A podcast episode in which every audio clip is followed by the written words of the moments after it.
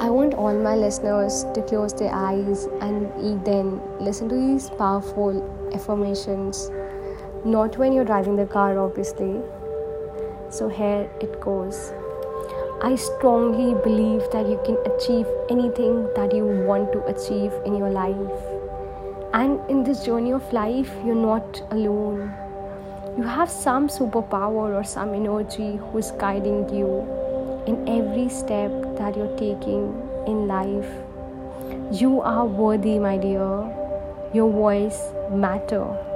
Your ideas and your thoughts matter.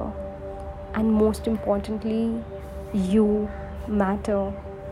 You have actually come into this world to do something big, something wonderful, and change the lives of the people around you. You cannot change the world, but you can change your world. You are the hope and light and love for the people around you.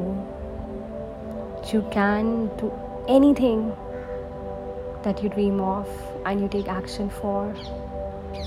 I believe in you. Slowly, you can open your eyes and get started with your wonderful day.